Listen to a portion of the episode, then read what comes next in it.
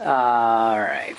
So there, there were a number of questions last week about specifically about good soil, and I want to try to do my best to answer those some of those questions, or at least deal with that issue a little bit. And I don't. I just want to say a couple things. First of all, this is not in any uh, sense a full explanation or a right or completely correct view. I don't claim that it is at all. I don't want anyone to, as always, take me very. I don't want you to take me very seriously. I mean, I think that the things I'm describing are things that are real and true. Otherwise, I would uh, not say them. And, and and I think that they bear the witness of the Spirit and the testimony of Scripture.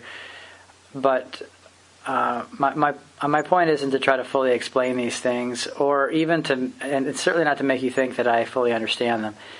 Nor nor do I ever want to argue uh, with people. Some of these things can be a little bit contentious, and I know that there's been some uh, debating. I've tried to mostly just kind of stay out of that about some of these things recently, and I don't find that valuable. It's not in my heart to do that. So, and uh, I just, I just, I guess what what's in my heart is to try to, for those who honestly are a little bit confused about it or have a real desire to maybe see things a little bit more clearly, what it means to be good soil, that, that, then I want to speak a few things to you, and and then just kind of leave it with that. So, uh, let me start by saying this: I believe that in in the truest sense of the word, we are souls. That's what I, I think that you are a soul.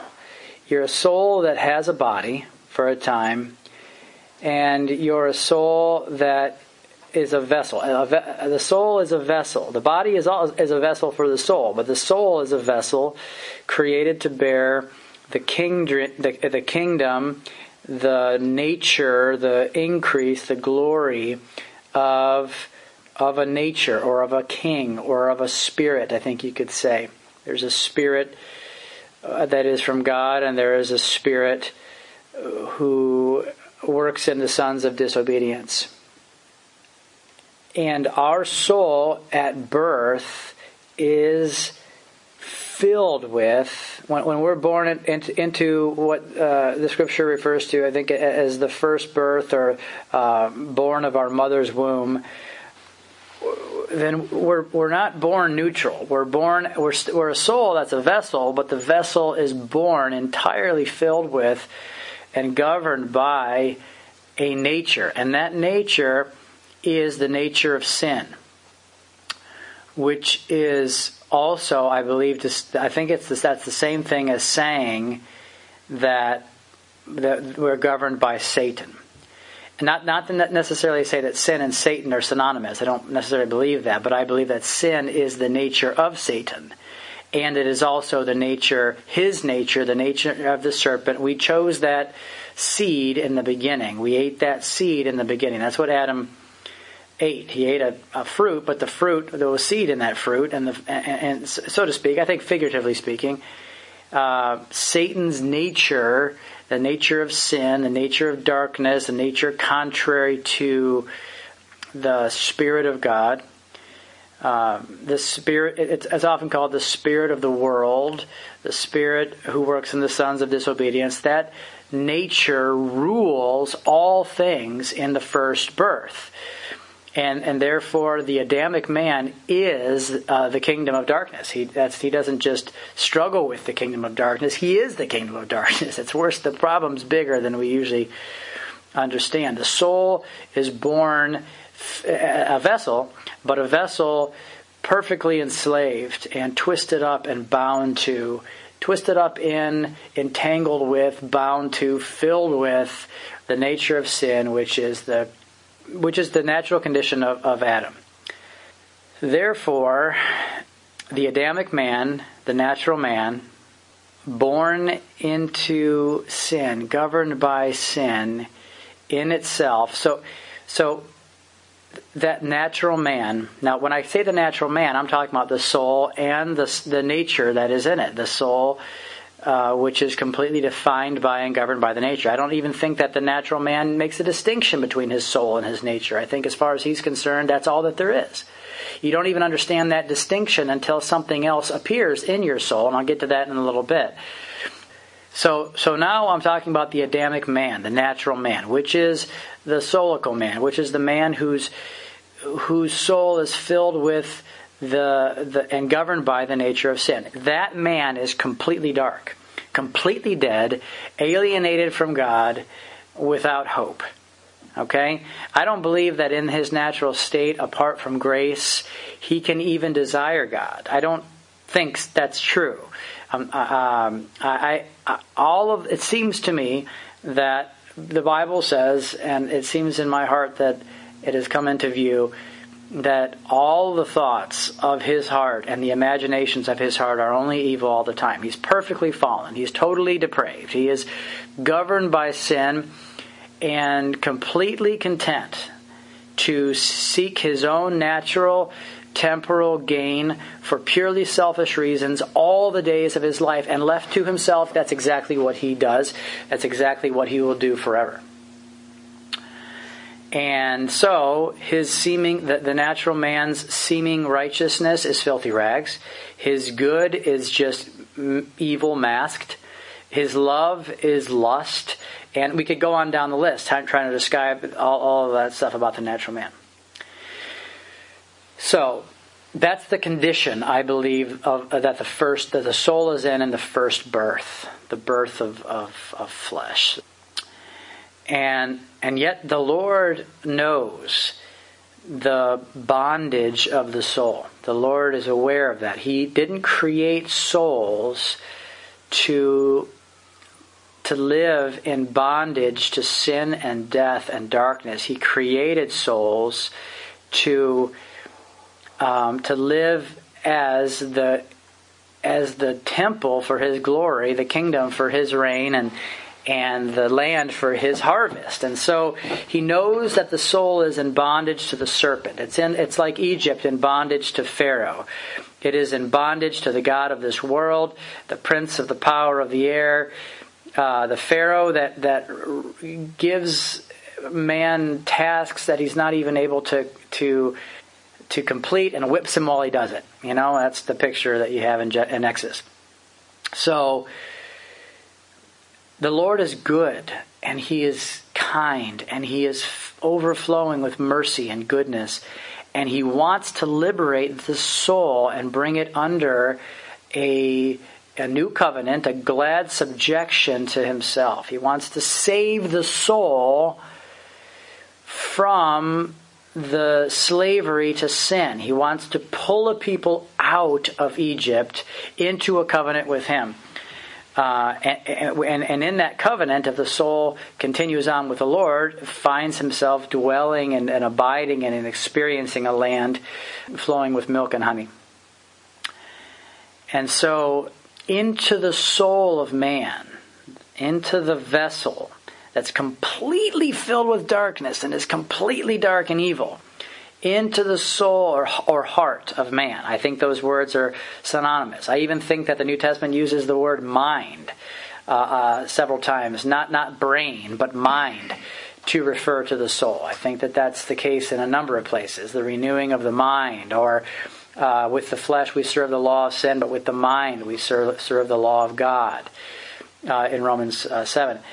I, I, w- there's several verses that, um, or several different words that I think uh, speak of this inner man.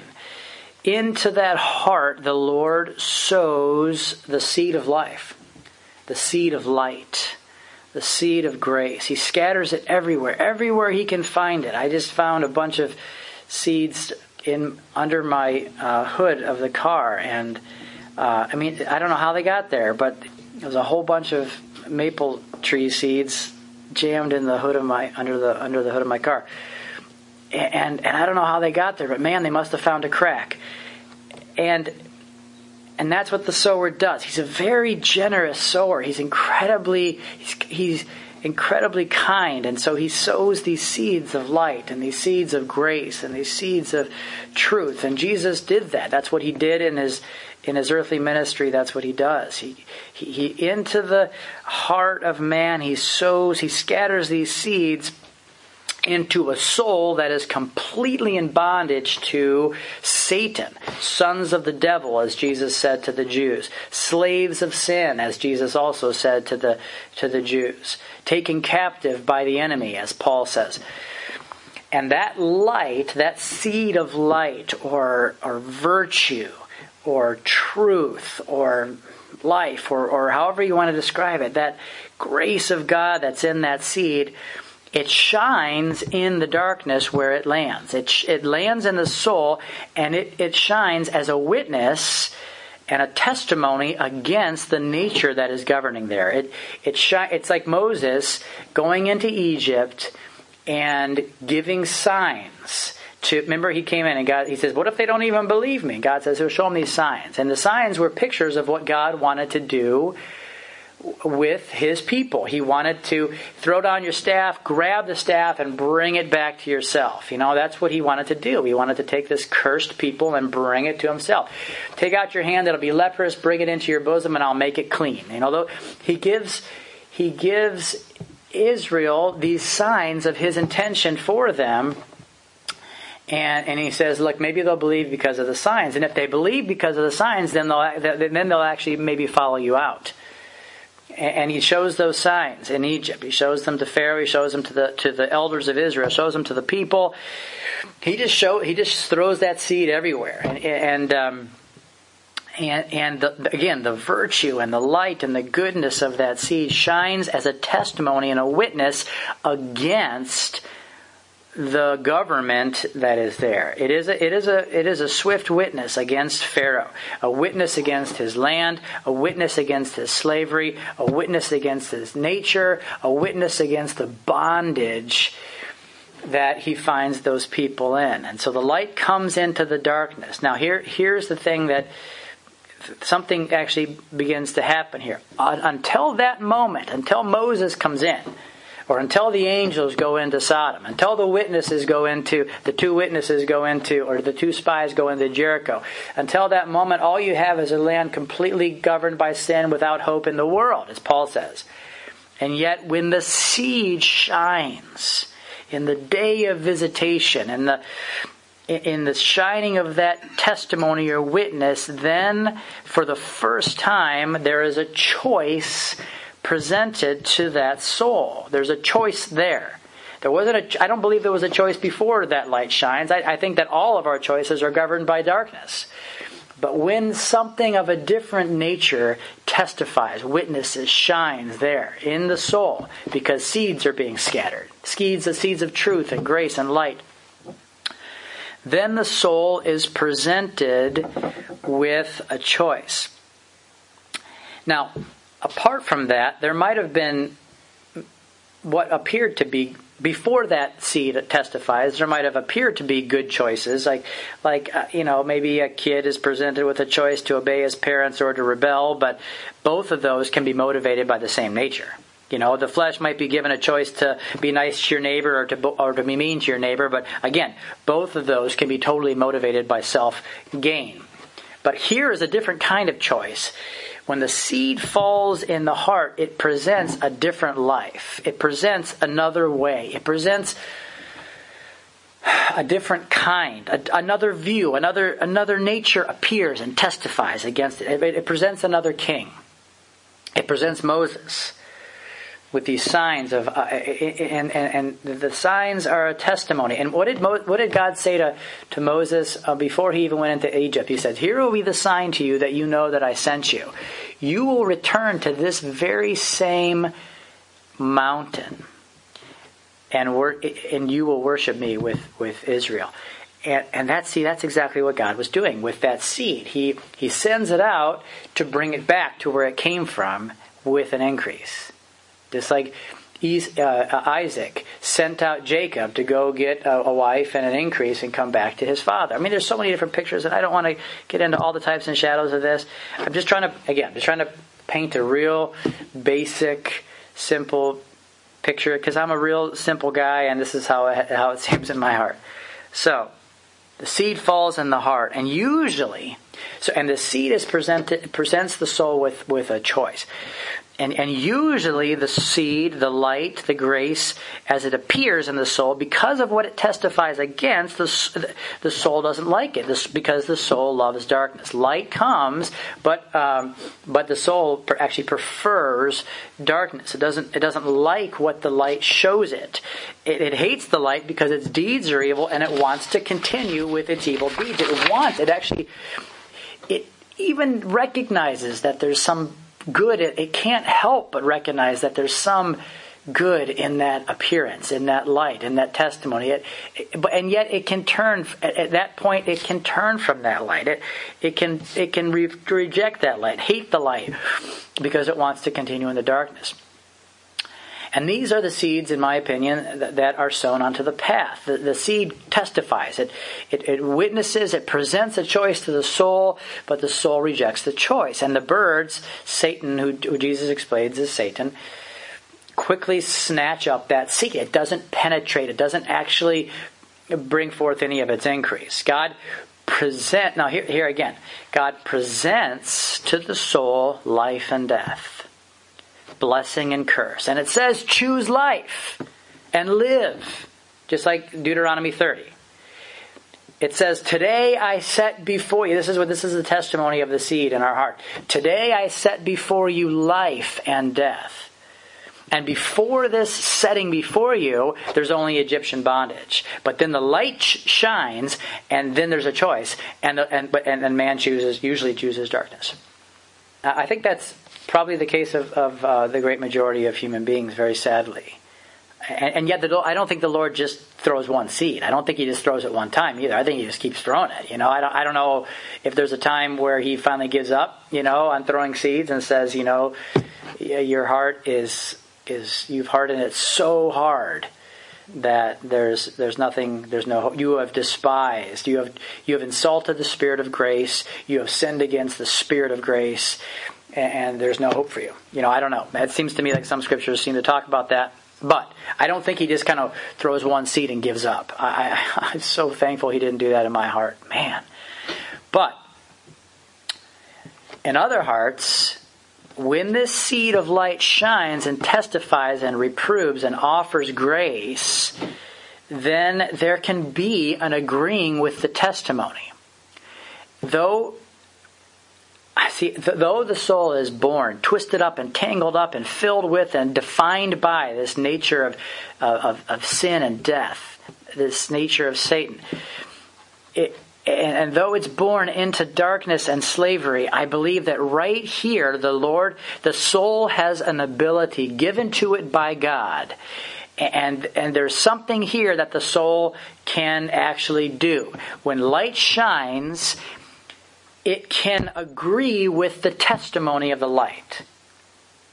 It can choose that light. It can believe Moses' signs and want to come out. It can, when God says, get out of your country, kindred, and father's house, it can, it can actually agree with that. It can accept that testimony about the land, country, and kindred. It can say, it can say to Rahab, to the spies, as we talked about a few weeks ago, it can say, to the spies that came to Rahab and Jericho, you're right. This whole land deserves to be destroyed. You're right. I agree. I'm going to paint the red. I'm going to put the put put the blood over my door. I'm going to put the scarlet cord over my house. And and I totally agree.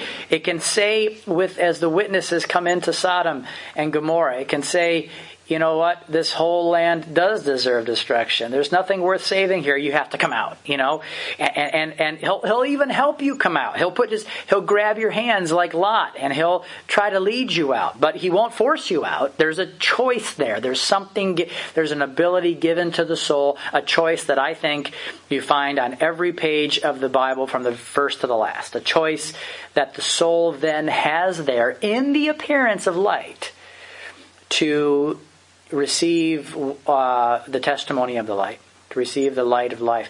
I think that choice is in the very first part of the Bible where Adam uh, was given a choice to eat one of two seeds. I think that choice is in the very end of the Bible where Jesus is clearly rebuking in Revelation churches, his own churches that he calls the church, rebuking his churches for not following and not and for losing their first love and for uh, walking away uh, permitting false teachings and all those kinds of things jesus is rebuking them not because he forced them to rebel but because they rebelled against the appearance of light and everywhere in between. And maybe I'll get to that if I have time.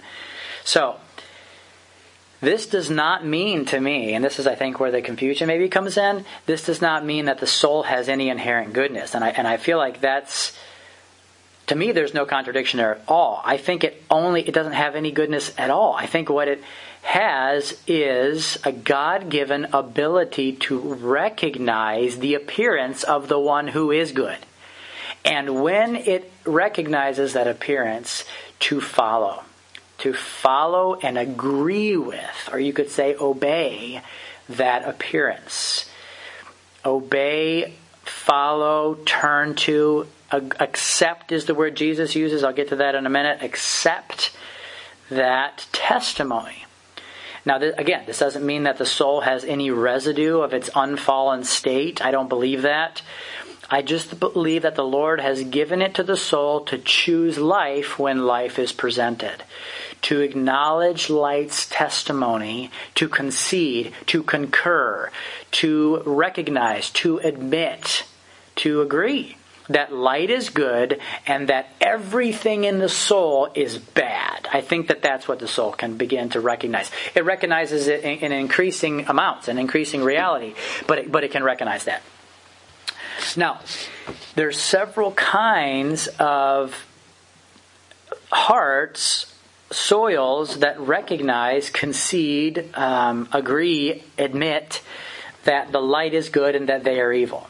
There's several different kinds, and and uh, these souls permit to varying different to varying degrees and and and for various times they allow that seed to find some increase in their heart. Some receive it with gladness, but it grows only for a little while and then withers out because it doesn't have a root. And, and then and then some receive the initial testimony of that light and they, they, they agree with they say that's you know that's true. That's what it's saying is true. I'm guilty you know? And, and and yet they're frightened by what it means to continue in that light and so they turn back. They're frightened. They're scared away by where that light is going. Because that light comes in you with an agenda. It comes in you with a purpose. It doesn't come in you just wanting to hang out.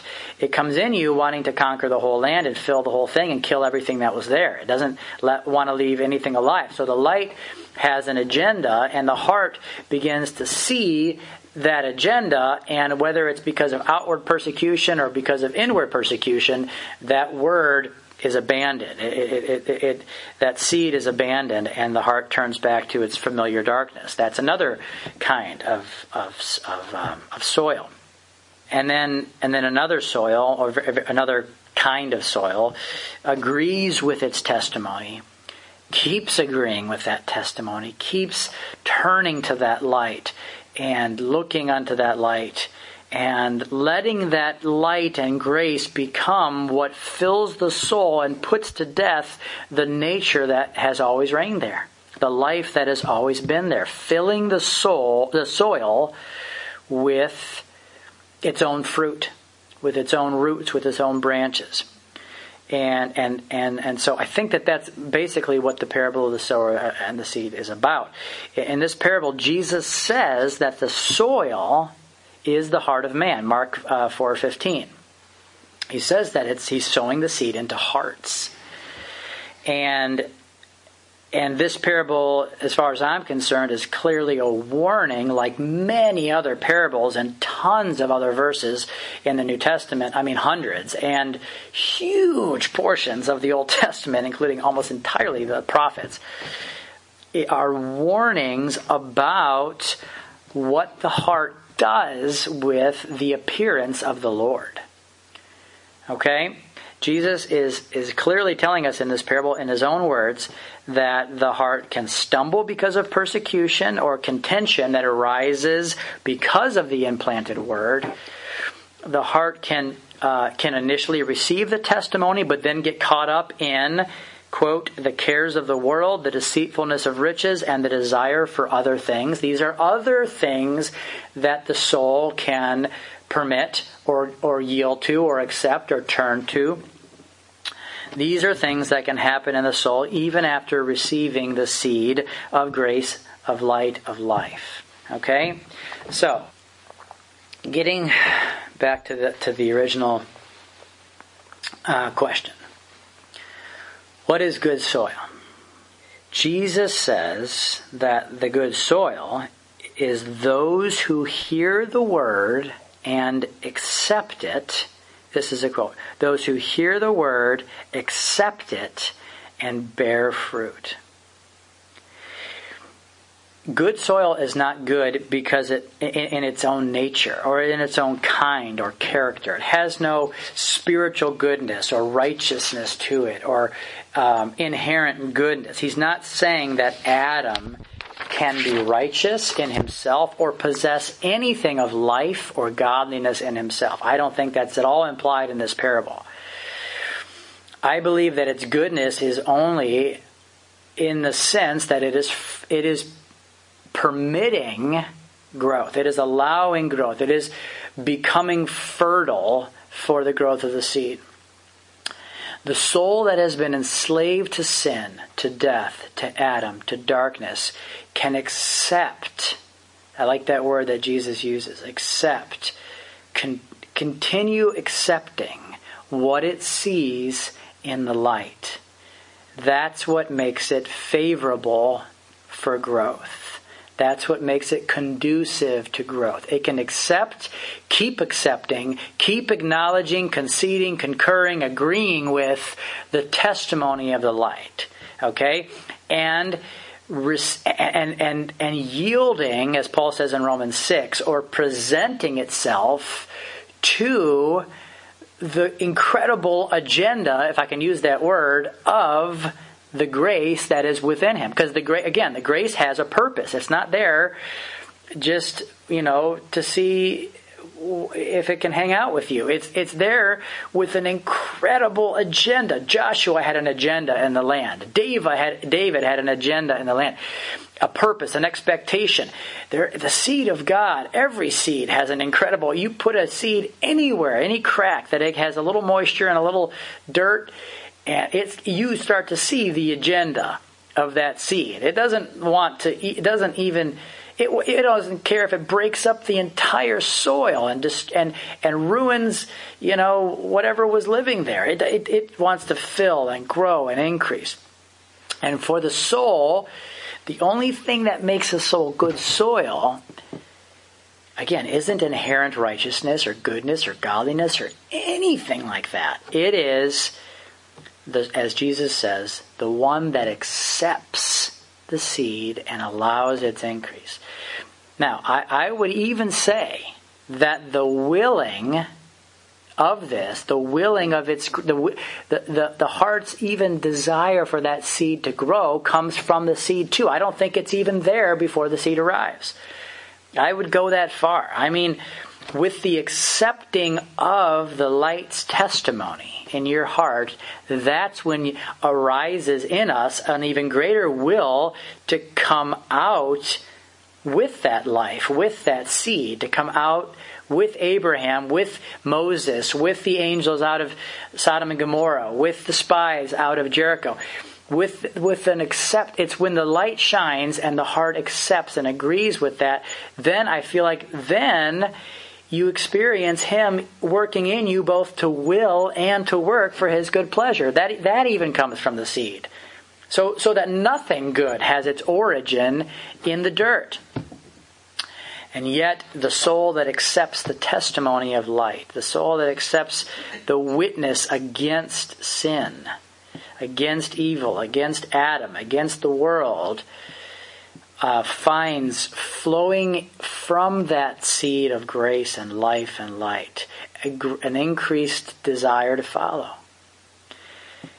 Good soil, I just wrote down a few sentences here. Good soil is soil that accepts its death because the light is showing it true life. I think that's what so much of what Jesus said in the in the gospels is about. Unless you are willing to lose your life, well there's a willing involved there. There's something Jesus had appeared. Jesus is appearing. Unless you're willing to follow me, lose your life, give give you know, sell all that you have, follow me, keep t- take up your cross, follow me lose your life, then, then you cannot be my disciple. So that's what soil that is uh, favorable for the growth, growth of the seed does. It, it is it accepts the testimony that says you must die and I must live. That's and the heart hears that and, and usually runs away from that. But the there is a kind of soil that says, I agree. I must die. I must lose my life. I must follow Jesus. Uh, I must carry the cross. I must find all things in the seed because I have nothing good in myself. This is what it, what Jesus, I believe, is talking about in the Beatitudes. There are souls that have heard the testimony of that seed and said that and, and, and felt a hunger and thirst for righteousness, that have begun to mourn because of uh, their, their poverty, poverty of spirit, their absolute nothingness, and they're reaching for, they've, they've heard that witness and they're reaching, uh, their heart agrees with it, and they're reaching for righteousness and truth and life.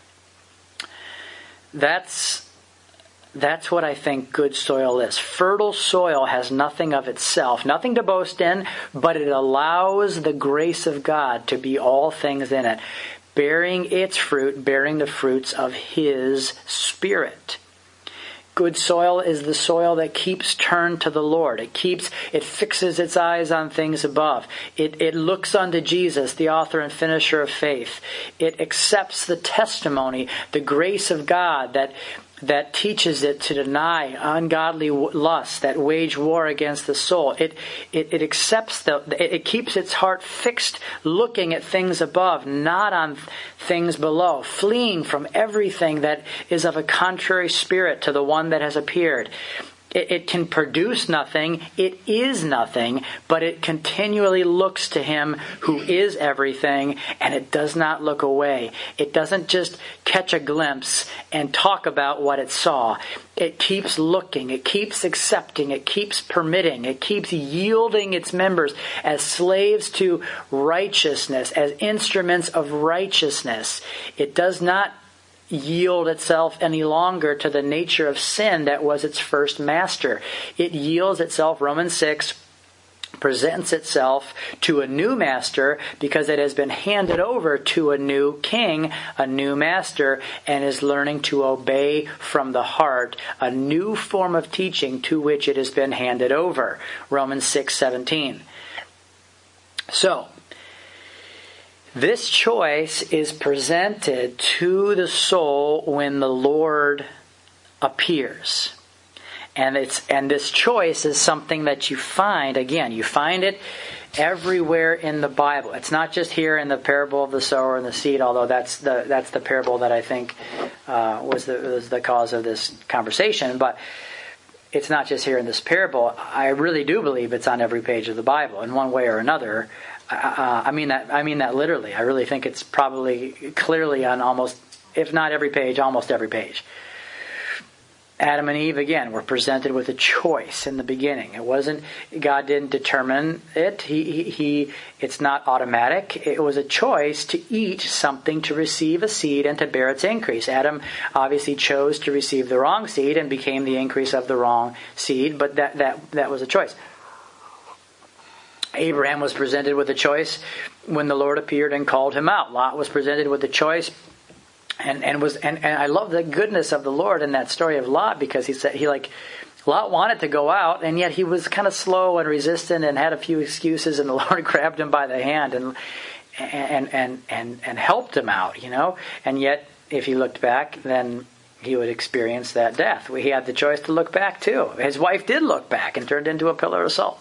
Israel was presented a choice in their in the appearing of Moses in, in the land of Egypt and the, and the signs of God and the judgments of God. Should they leave Egypt or should they stay and find their inheritance among the dead? You know, and even after leaving, the Lord sets before them life and death and gives them a covenant, tells them to choose life. And, and God continually, over and over, hundreds of times, rebukes them and admonishes them and punishes them for their choice to love darkness, their choice to harden their hearts and be stiff necked and not let Him circumcise their hearts and, and, um, and bring them on into his purpose, on into his increase. So I think that that's as far as I, I can explain, and this, really as far as I'm willing to explain. I don't really want to get into all the uh, objections and things. I just don't have a heart to do that.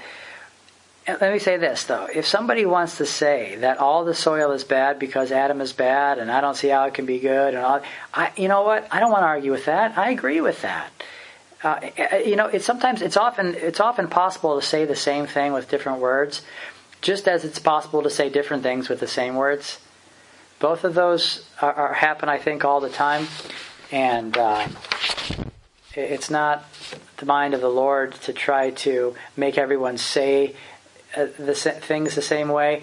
It is, however, the mind of the Lord to cause everyone to live in the same light and life and truth. Uh, words are weak and they always fall short. Um, and, and, and, on the other side of that, people can say the exact same thing, the exact same words, and have completely different realities and lives working in their hearts. And so, um, you know, you, you kind of have to back up a little bit and just let the Lord figure that stuff out and deal with hearts along those lines. Here's what here's what I don't here's what I think is important, and I and I don't agree with enough to say what I what I I feel like should be said, or I don't agree with enough to say it. To say here, here's where I think it gets dangerous. One, the idea that God just automatically starts, increases, and finishes the work in souls without any cooperation on the part of the soul. I think that's not true. I think that God does not knock him on the head in, in, in, his, in Egypt, drag them through the wilderness, and throw them into the promised land. I don't think that's the picture we see. I don't see that happening anywhere in Scripture. I don't believe it's like fatalism or determinism or all those different isms that kind of make it like uh, automatic. I don't think that's true. And number two is I, I don't I don't agree with the idea that there's no conflict or warfare or resistance in our journey of growth, in our journey um, from Egypt to the promised land, the heart's journey, the soul's journey from the one to the other. I believe there is great resistance and incredible warfare involved in that. Um, and, and I think that most people are generally aware of, of that, and I wouldn't argue against that because of their experience in their own heart. I mean, it's not worth probably arguing a whole lot about that. But I, I, I, I do I do hear that sometimes, and I and I don't I, I don't I think that's a dangerous thing to to contend for. It, it is true that he who began a good work in you will bring it to completion, but not against your will. Not, not if the soul does not accept the light, love the light, lose its life in the presence of the light, agree with the testimony of the light, uh, accept the seed that is thrown on the soil. I just I just don't think that's true at all. Um, I feel like every story in the Old Testament and every letter of the New Covenant is a warning about this conflict that we face within. This this warfare against the enemy, this tendency of the heart to sit down in the way. All the stories, both in the wilderness and in the promised land, were about a great contention against the eternal purpose of God for the children of Israel, for the land. And throughout the whole letter, all the letters in the New Testament, you see Paul constantly trying to to to to help people not go back and not turn away and not drift away. And and he speaks of this warfare saying that our contention is not with flesh and blood, but against with spiritual forces of evil in heavenly places, and says we are, you know, the enemy. Peter says goes around like a roaring lion, seeking those to devour, and and talks about how the Lord in us is seeking to cast down the kingdom of God. Our weapons are not carnal, but spiritual, and they're, He's casting down high places and high and, and imaginations, and bringing the soul unto this perfect obedience. And there's just so many scriptures. There are scriptures also that talk about how in Christ the enemy has been cast out, but that, I believe, those kinds of scriptures, or, or talk about the victory that's in Christ, and I absolutely believe that, but I believe that that victory and that, that absence of Satan and his warfare is true in Christ and in the measure where, or in, in the government of Christ. In other words, that is true in Christ and in the measure that He is reigning um, uncontested in my soul. But you can't take that and say, well, there's no. There's there's there's a perfect victory in Christ, and Christ said that in me there is uh, the enemy has no place, and I have cast out the enemy in me. That's true, but you can't take what he said about him and apply it to your flesh and say that there's no contention there because the contention is exactly between those two. You see, to the measure that Christ is living and reigning and in your soul, then I agree there's no contention there. There's no enemy there. There's no sin there. That's why uh, John says that if those who abide in, in him cannot sin because there's no sin that is in him. There's no enemy in him. And yet, where he is not reigning, living, conquering, the soul, I believe that there is a great contention that the New Testament talks about all over the place, and we could go through and read 50 verses about that if you wanted to, but I don't really feel like most of you need any convincing about that because you experience it in your own hearts all the time. So, God has all power, okay? He has all power, and yet, this is the whole mystery of the kingdom, friends. This is the way that Jesus described it in all the parables. The kingdom of God has the power to be the greatest and only tree in the garden, but it starts as a grain of mustard seed. There's so many parables that are trying to describe that. He gives us a seed that can be overlooked. Someone says, "Well, how can anything fight against how can anything fight against Christ?" Because not because something is stronger than Christ, but because he gives himself to the soul as a seed that can be overlooked or neglected or nullified. Just like the man Christ Jesus. He didn't come as uh, the emperor of Rome with a giant sword. He came as this weak, over easily overlooked, despicable baby born in a manger that had no comeliness in himself, as it says in, in Isaiah 52 and 53. Nothing that men could even would even recognize without the eyes of their heart wanting to. Grace is given, but grace is given in a form that can be trampled underfoot, uh, insulted, insulting the spirit of grace. It can be nullified. It can be ignored that's what the, again the whole new testament is a gigantic warning about that. And the whole book of hebrews especially is a big warning about nullifying grace and turning back from following grace. Or galatians 2 that they had found another gospel except for the gospel of grace and they had turned back and the gospel of grace the, the reign of grace was no longer reigning in their hearts. So he gives us a light that we can refuse. He gives us a light, as Jesus says in John chapter 3, that we can hate. Someone says, How can someone hate Jesus? I feel like it's the easiest thing to do. All you have to do is love your own life. You, he gives you a light that that um, you can refuse and you can prefer darkness. We are not stronger than he is, obviously but he presents us with a word that is like a mustard seed, and the soul must love his appearing. We have to look unto him. We have to accept his testimony. We have to accept his witness. We must resist the devil and he will flee from us. Another one that has to do with that. We have to allow him to cast down in us our strongholds and imaginations. We must not be conformed to the pattern of this age, but must allow him to transform us, putting off one man by the renewing of our mind and putting on another. This is there's a great contention there. There's a great conflict that goes on in the soul. And, and the Lord is stronger, the Lord is, is mighty, and yet we must be those who turn to Him, love His appearing, and follow Him out of the one into the other. So, I'll stop with that.